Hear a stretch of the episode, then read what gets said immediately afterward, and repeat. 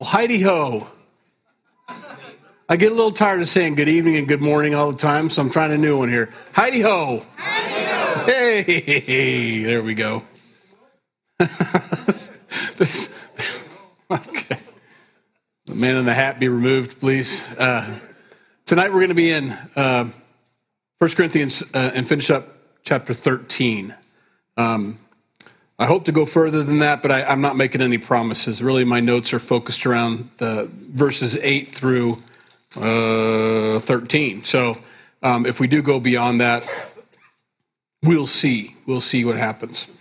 Um, let's pray and we'll get started. Lord, we thank you for your word and the opportunity we've had to worship you in song so far. Now we want to worship you with our attention and our hearts and uh, have our ears wide open uh, to everything you have for us tonight through your word, that you would speak to us as has been prayed, um, that your Holy Spirit would quicken things to our hearts. Uh, there'd be confirmation, there'd be encouragement, maybe some conviction. Um, but whatever you want to do, we're open to let you have full reign in our lives tonight. In Jesus' name, amen. It's been a couple weeks. Uh, great kids camp. Um, uh, we had a thoroughly blessed by serving them, and I think they were thoroughly blessed by being there. I really didn't hear a, a, a bad comment from any of them. I'm sure there there were moments that weren't great. There's always that way with a bunch of people over three days, but for the most part, I think it was a blessing, and uh, it was very encouraging. Um, so thank you for your prayers in the in that area. Um, so now we're back into 1 Corinthians chapter 13, and we pick it up with, and just to remind ourselves of what we went over the last time we were here was Paul was he kind of broke up that first part of chapter 13 into two sections. The first was what it's like for me to operate in the gifts of the Spirit without love, and the second was um, this is what love looks like. Sometimes we read things in the scriptures, and we and I think we all do this. It's a we're just very black and white because we want to know. I mean, we come here because we want just tell me what to do, you know, kind of thing. That's all I want to know. Tell me what to do. Tell me what not to do. Um, and so when we come to this, it's like, okay, okay, I don't understand the gifts very well. Chapter 12 was a little difficult for me. This love chapter, I get it. It's love, it's all about love. No, it's not. It's both. See, that's the thing. Um, I don't know how I look up here. Um, you'll have to judge for yourself. But there was a time when I hated leg day when I go to the gym. If there's anybody that goes to the gym, leg day is a horrible day. You walk out of there and you're like spaghetti and you're like jello. It's a horrible day, and you skip it if you can. But you, if you do, you turn into. Do you, do you remember what it, that, that singer looked like in Star Wars? That you know the big round body with the two little pencil legs. You, go, ah, you know, if you don't, you should watch Star Wars, and you could. It's in there, but you look disproportionate. You're off balance. You're out of balance. And so our tendency is we do what our strengths are. You know, if you got a big upper body for guys, we love doing push ups, we love doing pull ups, running, uh, you know, squatting, uh, forget that. And if you're a big leg person, you know, uh, that's what you do, you know, and you focus on that and you, and, and, you, and you build the things that you're already good at. And, and that's a struggle for us to go to the weak spots and to hit those things, you know. So when it comes to the gifts of the Holy Spirit, and when it comes to walking in love or the fruit of the Spirit, we have to have both if we're going to be proportionate. If we're going to have balance, we've got to have both. You cannot exclude one or the other. You have to have both. And so Paul tried to make that point. In the first three verses, he says, This is what it sounds like when I do the gifts of the Spirit, Corinthian church, who's doing that now, without love. It's inappropriate. It's worthless. The, the gift of tongues is beautiful and melodious unless you can't make a distinction in the sounds. You know, it's the difference between going to the Philharmonic versus the eighth grade recital. You know, it's a little different. I think they're playing Flight of the Bumblebee, but I'm not quite sure. You know, and boy, is it almost over. You know, whereas the Philharmonic, you get lost in it. You just get lost in the music. Oh my goodness, it carries you away almost. That's the difference between moving in the gifts of the Spirit with the love of the Holy Spirit in your life. I can teach the Word of God, but without love, I'm simply giving out data. And you know those teachers. You've been maybe in those classrooms where the teacher was not interested in you, but interested in the curriculum or into the lesson plan. I'm just getting it out because it's Monday.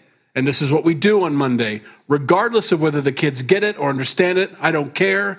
I did it. You know, some of them picked up on it. Some of them needed a little extra help. I was that kid. I took Algebra 1 twice. I took Algebra 2 twice. But when I finally got a tutor who could spend the time with me and maybe explain it a little bit differently or over and over and over and over and over again without smacking me on the back of the head, someone with patience, but someone who had a heart for me to get it, you know, um, I got it. I got it. That's the difference. Tongues, prophecies, faith, um, bestowing my gifts for the poor, all these things matched with love is an unbelievable force on this earth. I mean, that is how we fight evil. That is what we do to fight darkness in this world. But it's got to be both. We can't try to just love people without gifts. It's like building a house without tools. It doesn't make any sense. My intentions are I'm really going to have this great house. But nothing can get done because I don't have any tools with me. I've got to have the tools. The gifts of the Spirit are meant to edify the body of Christ, which means to build up.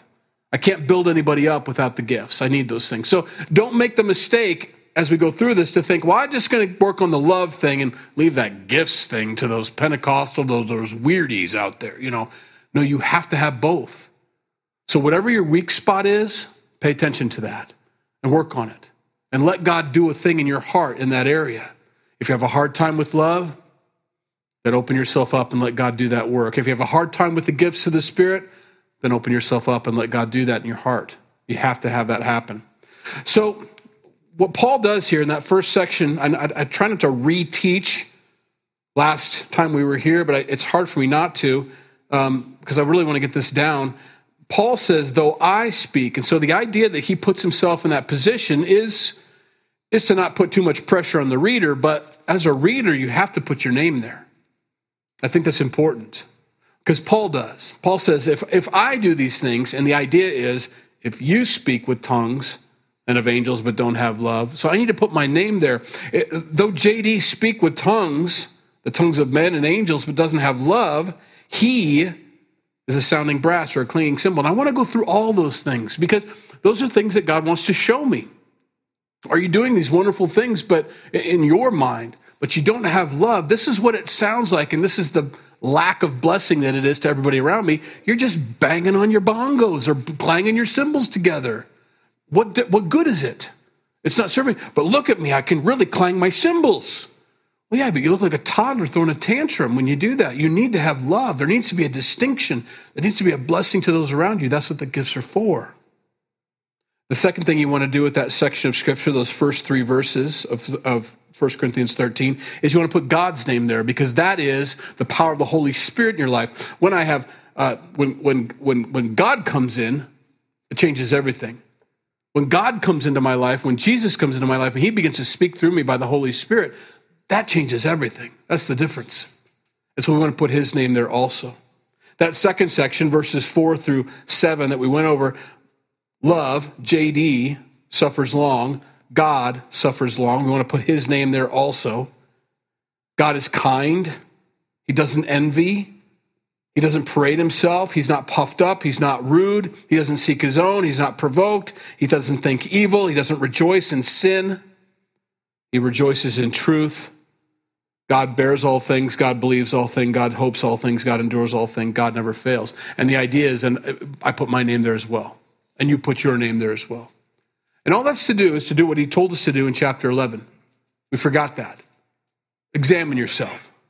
You need to examine yourself. It's one thing to just read through stuff and hope something stuck, you know?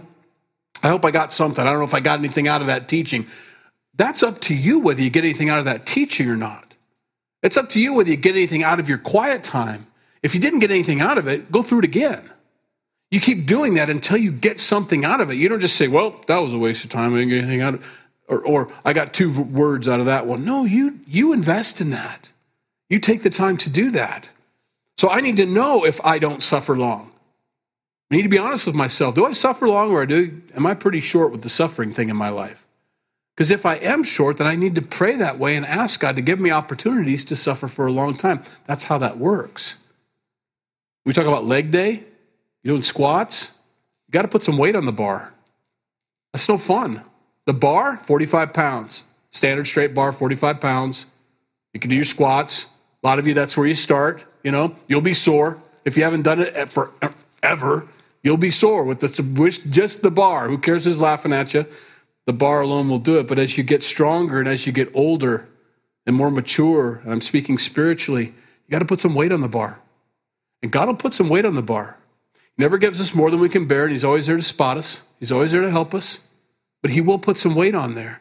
And so, although I can't suffer for a long time, He's going to see if I can suffer for a short time, and then maybe for a medium time, and then maybe for a long time. He'll work our way into that.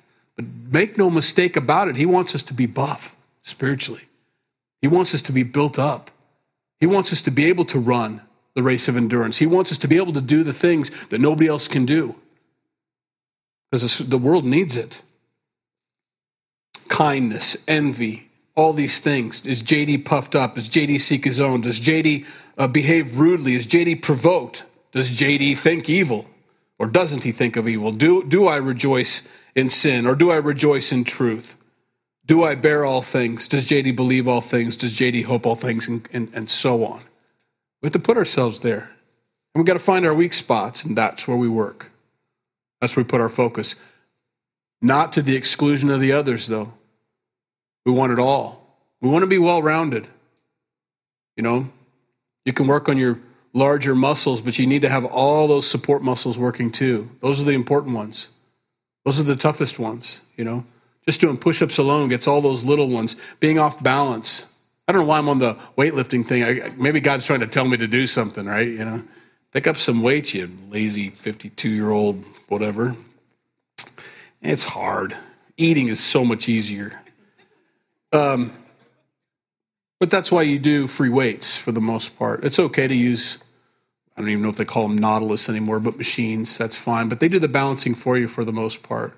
It's important to do those free weights that you use all those little flexors and all those little muscles. Likewise, when you're walking spiritually with the Lord, it's important that you experience it, that you don't just read about it, that you go through these things so that you can feel, feel the full weight of it. And you have to learn how to keep your balance throughout it. Throughout it. I, I'm not going to lose my cool, you know. I'm not going to lose my temper. I'm going to I'm going to persevere. I'm not going to throw my weights, you know. So, verse 8. This is where we pick up. Love never fails. Um, so important to know that. The, the rest of these things will fail, is what he's getting at in this next section. All these gifts of the Spirit will go eventually. We don't need those in eternity. But love, that is the one thing you take into eternity. That's the one thing that continues on forever. It's love.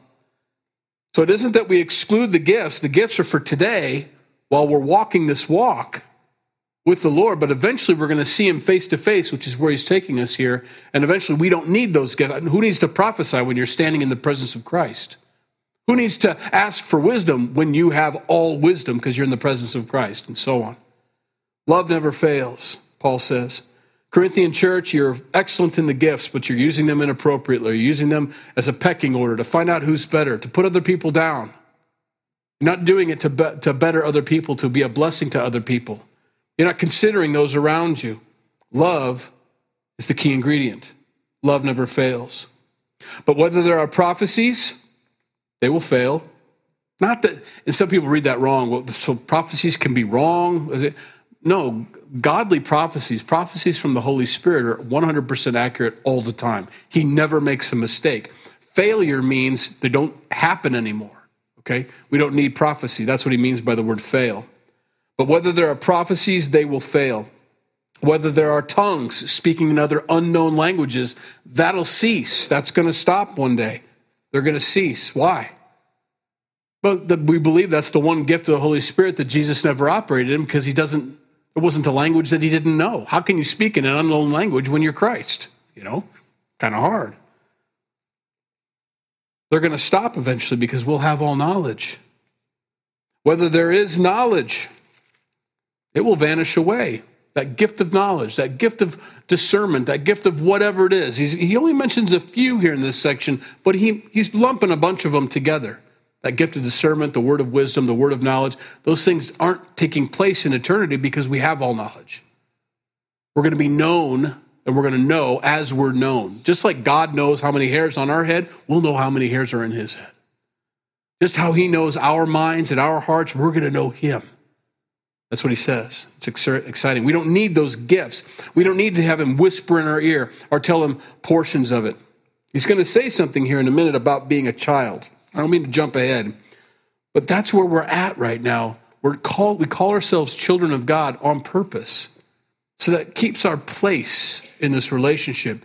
He's the father, we're the children. Now, Jesus calls us friends, and he's our brother, and he considers us, us a sibling and he calls his father father. But it's kind of it's tough when you think about that because we are brothers and sisters with Jesus. I understand that because he is, you know, the only begotten son and we're adopted into the family and so he's brought us in alongside of him.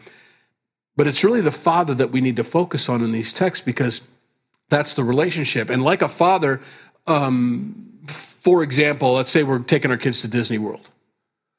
Kids don't need to know everything about the process, the flight times, whatever. They just they need to get their sleepy, you know, bodies into the car because we're going to the airport. But they don't need to know the process. They don't need to know how much their bag weighs or whether it's carry-on size or what the dimensions are. They don't need to know all that stuff. They just come on, get in the car. You know, oh, bring your pillow. You can sleep on the way down there, and they just sleep. They get out of the car. Now give your car, give your bag to this guy. Oh, who's this guy?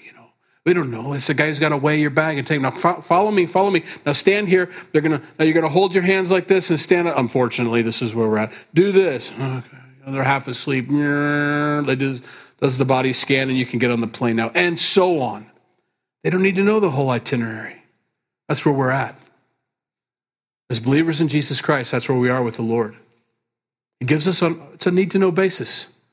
You don't need to know all that stuff. I know everything, he says. I've got the plan figured out. I've got the itinerary. I know how it's all going to work. It's my responsibility to get you there, and I'm going to get you there. I'm your parent. I'm the father. I'm not putting that on you. You just need to follow me. You just need to stay at my heels. Don't lag. Come on, keep up, you know, kind of thing. Here's a sucker. Follow me. Hurry up, you know, kind of thing. That's where we are. God wants us to be in that place. And for some people, that's insulting. For other people, that's a relief. You know, I don't have to worry about it. No, you're not getting yourself there.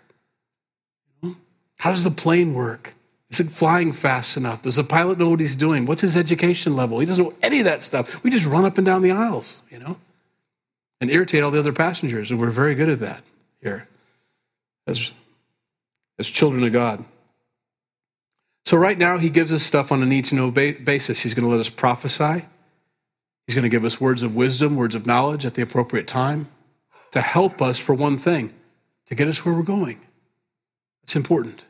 He's not asking us and not giving us all the responsibilities of all the ministries all over the world. He's giving us specific instructions for the ministry he's called us to. And that's important.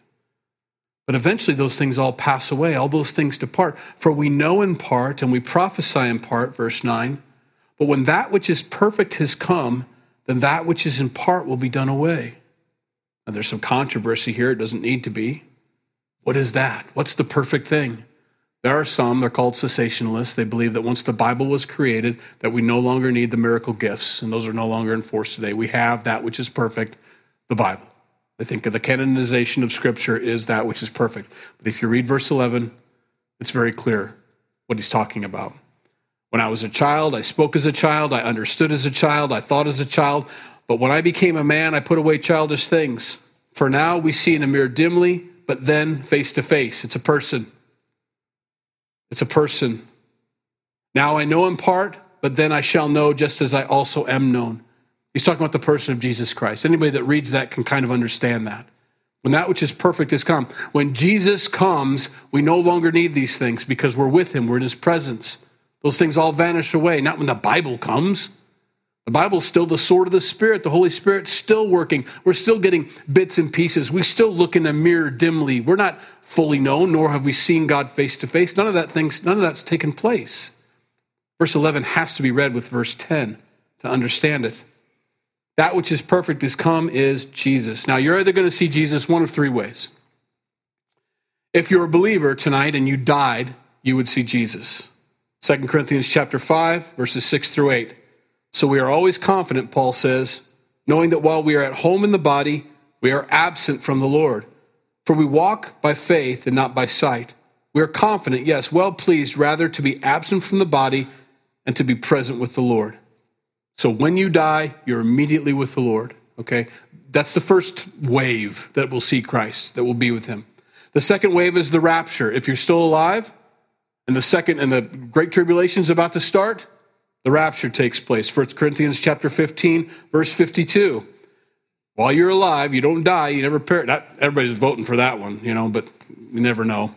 In a moment, in the twinkling of an eye, at the last trumpet, for the trumpet will sound, and the dead will be raised incorruptible, and we shall be changed.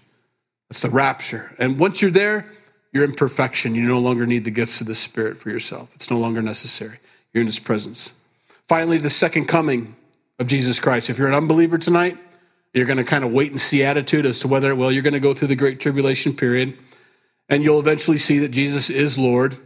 Um, you'll hopefully, I hope. I mean, I don't know. It's it's up. It'll be up to you. I, I would avoid it if you can, um, but that's up to you whether you choose Jesus now or you wait till the, the, the Great Tribulation. But either way, Revelation 19 takes place, and that'll be your opportunity. Now, I saw heaven open, and behold, a white horse, and he who sat on him was called Faithful and True and in righteousness he judges and makes war. His eyes were like a flame of fire, and on his head were many crowns. He had a name written that no one knew except himself. He was clothed with a robe dipped in blood, and his name is called the Word of God. And the armies in heaven, clothed in fine linen, white and clean, followed him on white horses. Now, and that's us, by the way. Now, out of his mouth goes a sharp two, two-edged sword, or sharp sword, uh, that with it he should strike the nations, and he himself will rule them with a rod of iron. He himself treads the winepress of the fierceness and wrath of Almighty God. And he has on his robe and on his thigh a name written, King of Kings and Lord of Lords. It's the second coming of Jesus Christ. It does not happen until after the Great Tribulation period, and it happens in chapter 19 of book, in the book of Revelation. So that's your third way. Either way, that which is perfect is come is one of those three things. When you are in the presence of Jesus Christ, when you're glorified with Him, that's it. But until that takes place, we need the fruit of the Spirit and we need the gifts of the Spirit. And, not, and they, they cannot cease until, otherwise, we're trying to build a house with, with half the things we need. We can't edify one another. We can't figure out why people aren't being built up or why the church is not as strong as it used to be. Because some of us don't believe that these gifts are for today or we can't operate them in love. We've got to have them. We have to have them. It's so important. Now, verse 13. And now, abide faith, hope, and love, these three. But the greatest of these is love. Why is that the greatest? Because that's the only one that goes on to eternity. You don't need faith in eternity. You're there. You're not waiting for something else to happen. It's all happened. Um, you don't need hope. You're not hoping for things to take place. It has taken place. But love, that continues, and that's forever. A couple scriptures, and this is convicting, and this is the convicting part here. Um, in Galatians chapter 5, verses 19 through 23, um, Paul's not very happy with the Galatians when he writes this, okay? But he's, he's trying to explain to them what the fruit of the Spirit is. He starts off with foolish Galatians who's bewitched you. Why are you not walking the way you used to walk? What's happened to you? Why are you walking in, in the law now and, and, and in circumcision and all these rules and regulations, but you're not walking like you used to walk with the Lord? What's happened to you? Well, something's changed. And so he brings this up to them in verse 19. Now, the works of the flesh are evident. Now, he has to tell this to them because this is what they're doing still. And we need to hear this because these things shouldn't be taking place in the believer's life. This is what the flesh looks like. And it's not meant to bring uh, condemnation, but it, it should bring conviction when we read these things. If, if these are present in my life, then that means I'm still walking in the flesh in these areas, and this needs to go. And it should cause us to pause, pray, and, and, and work on it, honestly. Sometimes it is work. God doesn't just miraculously just take things away all the time. Sometimes I have to shut the TV off myself. Sometimes I have to put restrictions on myself. Sometimes I have to do that for my kids. And I can't just expect my kids, well, I'm just praying for you that you don't do that stuff anymore, you know. But have at it. But that makes no sense at all, you know. Here's the things we need to watch for in our life. The works of the flesh are evident, they're obvious, they're out front. Adultery, that's the flesh. Fornication, that's any kind of sex outside of marriage. It's not allowed, it's inappropriate, it's of the flesh, it's of the devil, it's not of God. Uncleanness, that's pretty wide open. There's a lot going on there. So if, if you think you're going to get by through this list, we just got hit with that word. It applies, okay?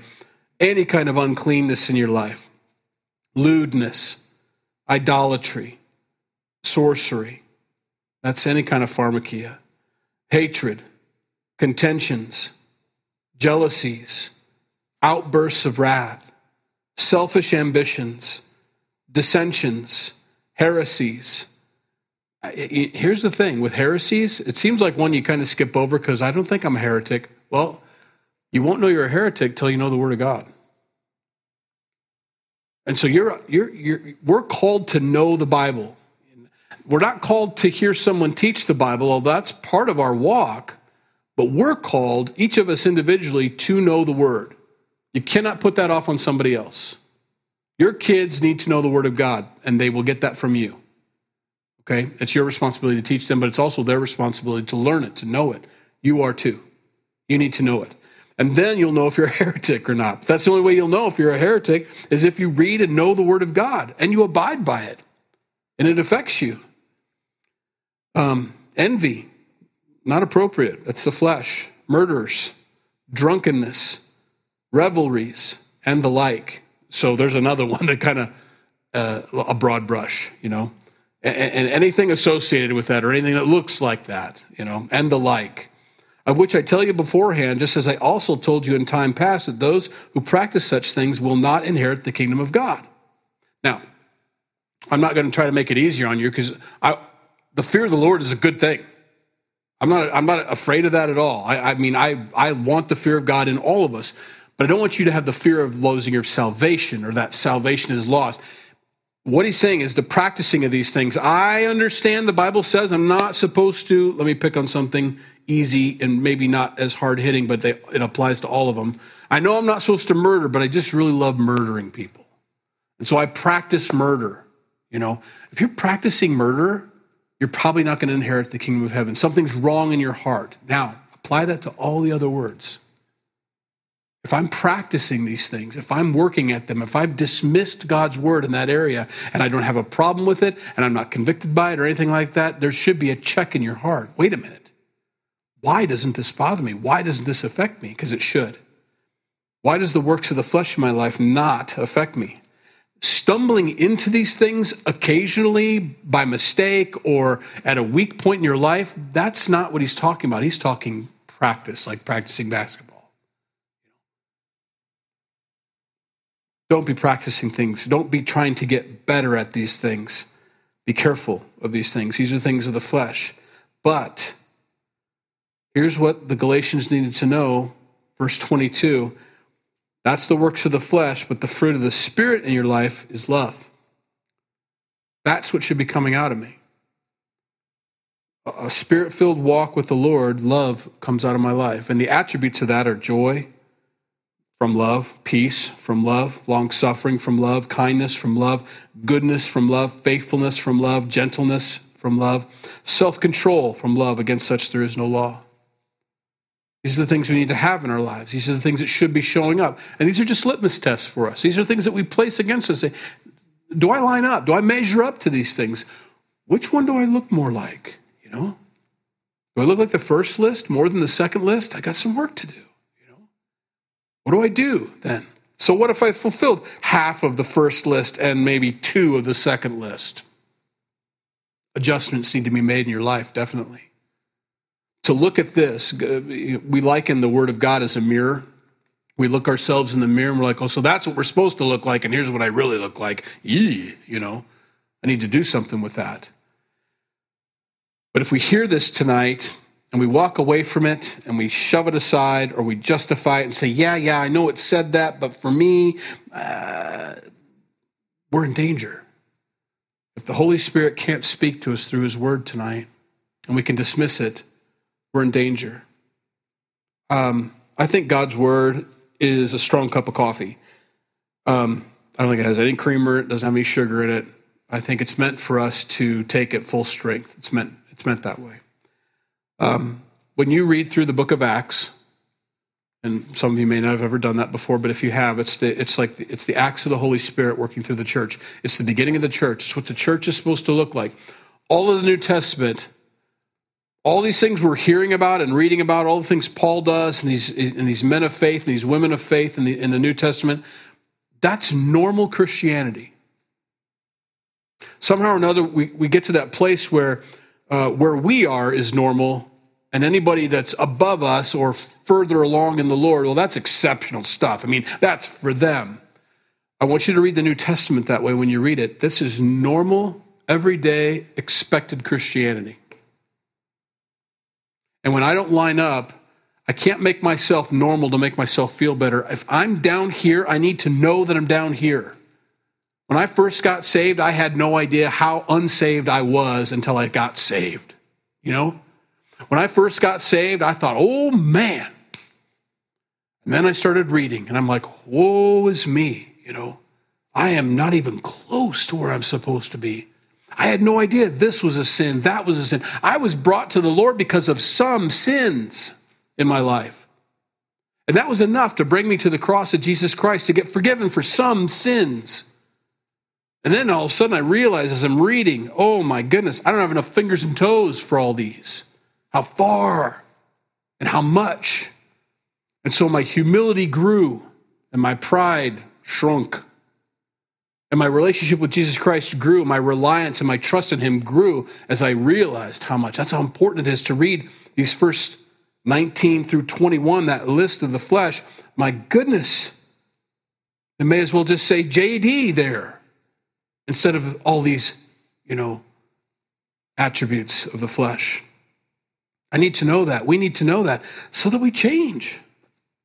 We're to be conformed into Christ's image, and that is 22 and 23. Christ was full of love. He's full of joy. He was the gladdest man that ever lived. He was peaceful. He was long suffering. My goodness. I mean, there's like one scripture where he's like, How much longer must I be with this faithless generation? That was like the one glimpse of him saying, How much? I mean, come on, you know, kind of thing. That's all we got. And he, and he, and he continued on with them and he continued to school and train and help and step in when needed. He was always kind, always able to see the person, you know. He saw the sin and he told them to sin no more, but he also saw the person and he told them not to sin anymore because he saw the person and loved them, you know? Goodness, always good, always godlike. Faithfulness, he was always faithful to do and say what he needed to. He was always gentle, always had control, never ran anywhere, always walked, you know? Never see. And then Jesus panicked and sprinted. Never. He just walked. Those are the attributes we want to see. That's love in our lives. That's the fruit of the Spirit in our lives.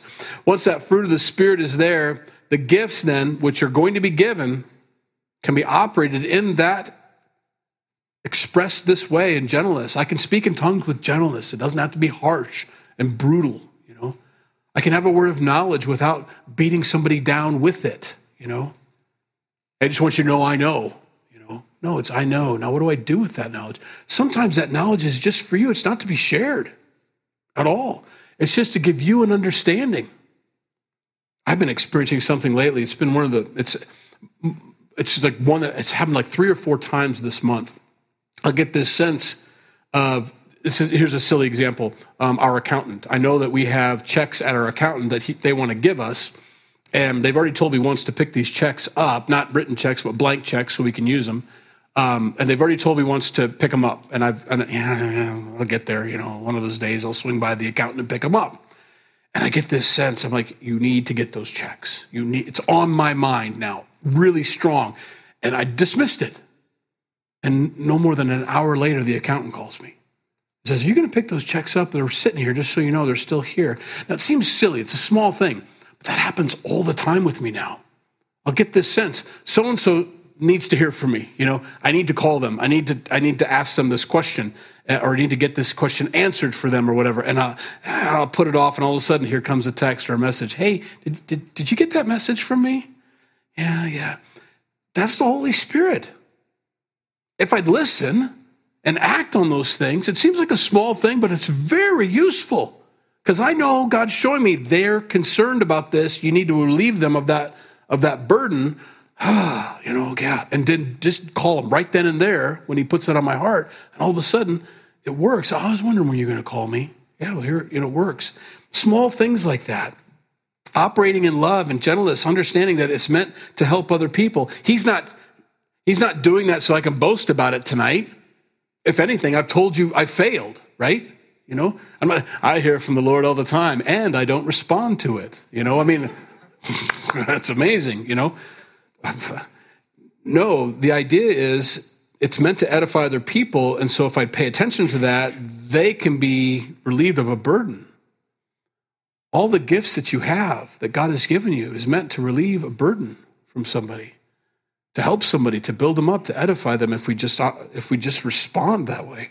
Someone will come to your mind, you know. You haven't thought about them in years. Pray for them or call them, you know. You have no idea.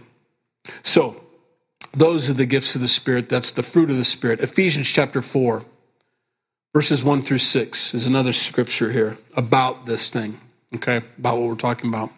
I therefore the prisoner of the Lord, beseech you, this is Paul speaking, and to walk worthy of the calling with which you were called, with all lowliness and gentleness, with long suffering, bearing with one another in love, endeavoring to keep the unity of the Spirit in the bond of peace.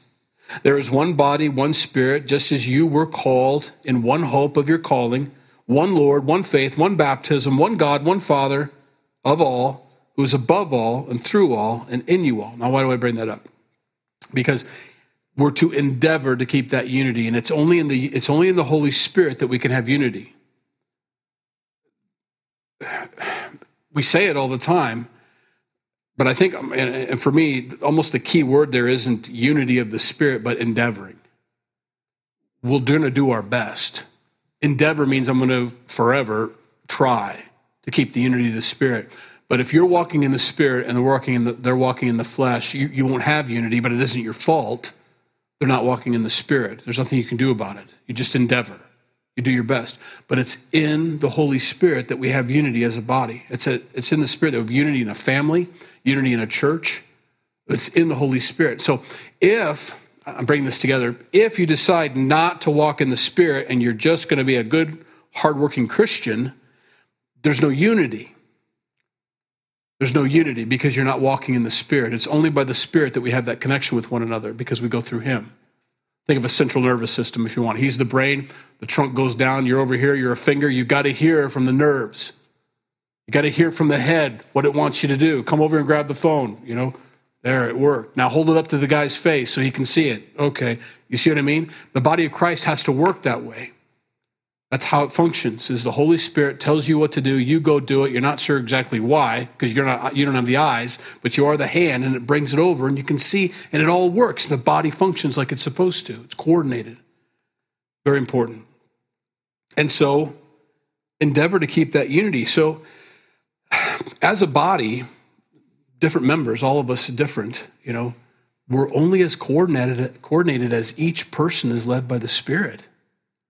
I mean, 50% would be great, but you can imagine if 50% of your coordination was gone, what that would look like. Yeah, you're still moving down the street, but with a limp and a wobble and an occasional fall and a stumble, and it doesn't, you definitely can't run, you know? So it's up to each one of us in this room to endeavor to keep that spirit of unity, to follow the Holy Spirit, to be led of the Spirit. Don't be the one that's not.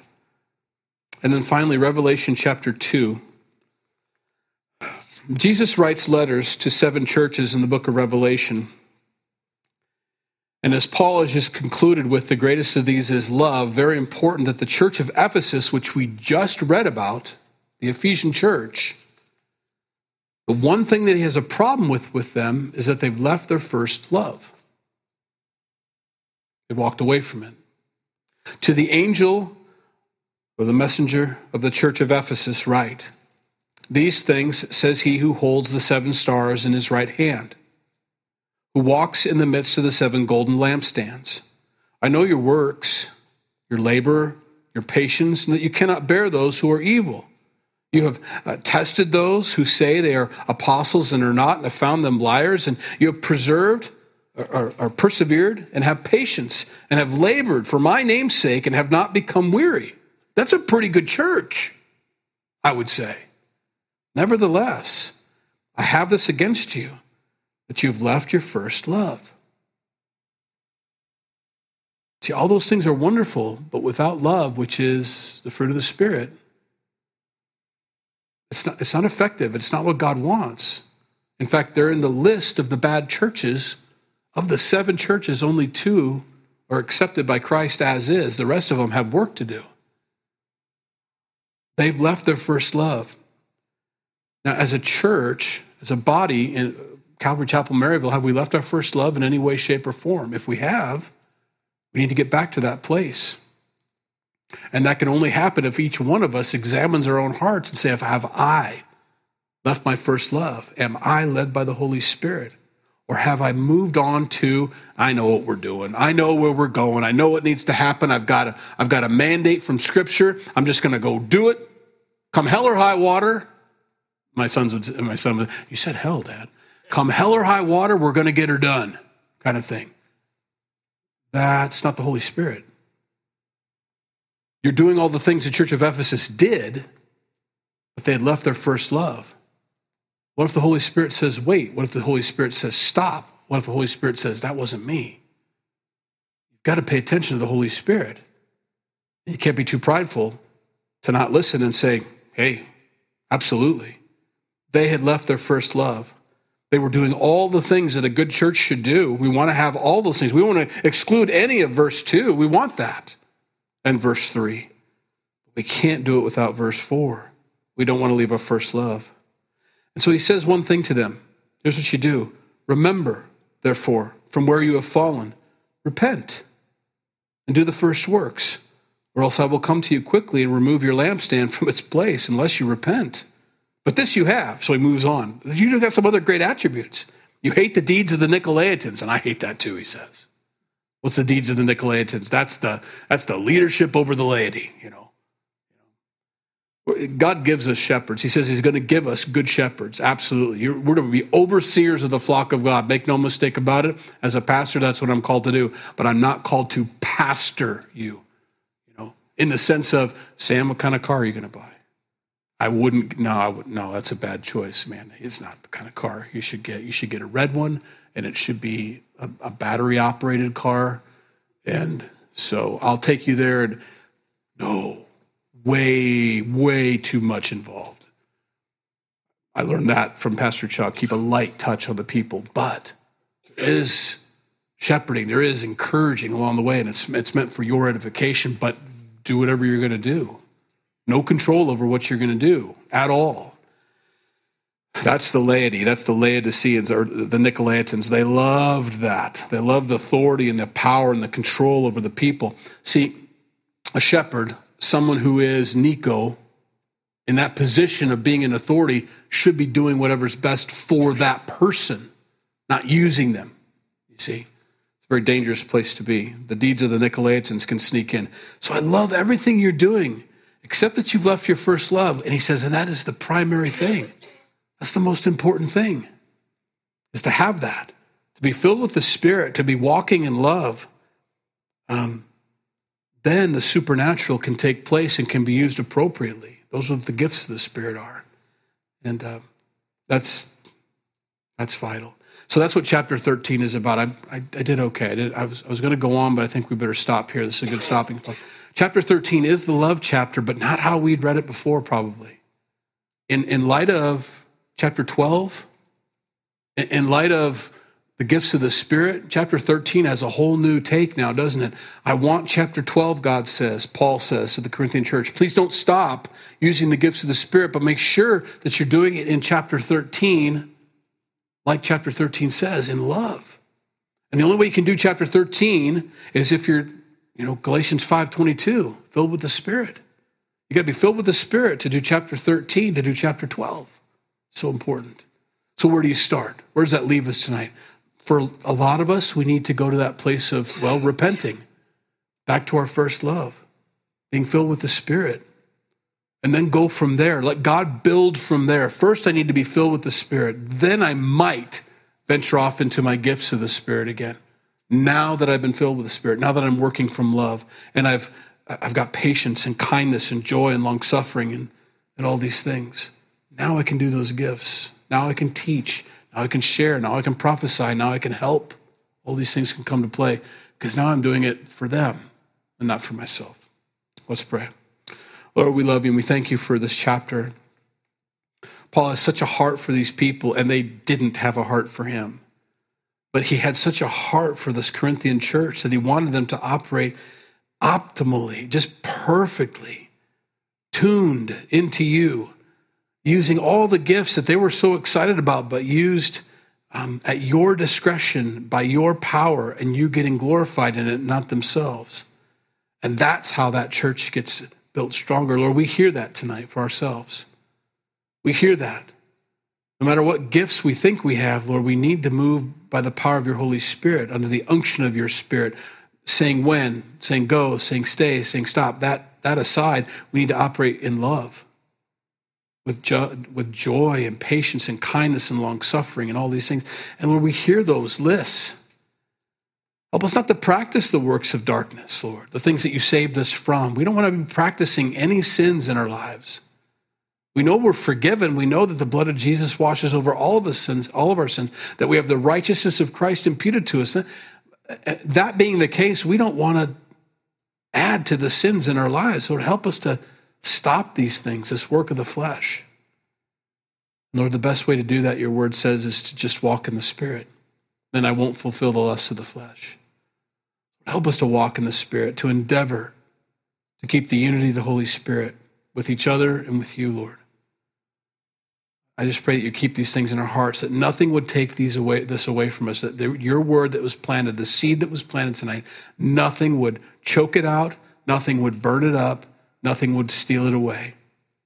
That would bear fruit in our lives, that have deep roots, Lord, and change us, Lord. We want that.